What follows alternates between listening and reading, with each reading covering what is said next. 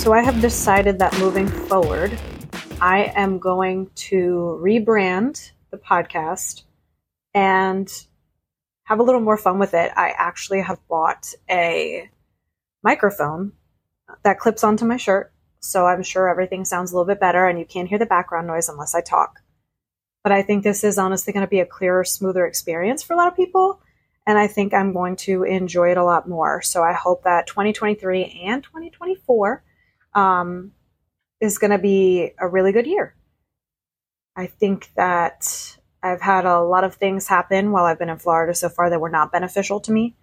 And now that I have moved on with my life and moved on from the toxic people and everything else that they say you should do in life, you know, that stupid eat, pray, love bullshit, I think that I'm going to have a much more successful new year. And I hope you all do as well.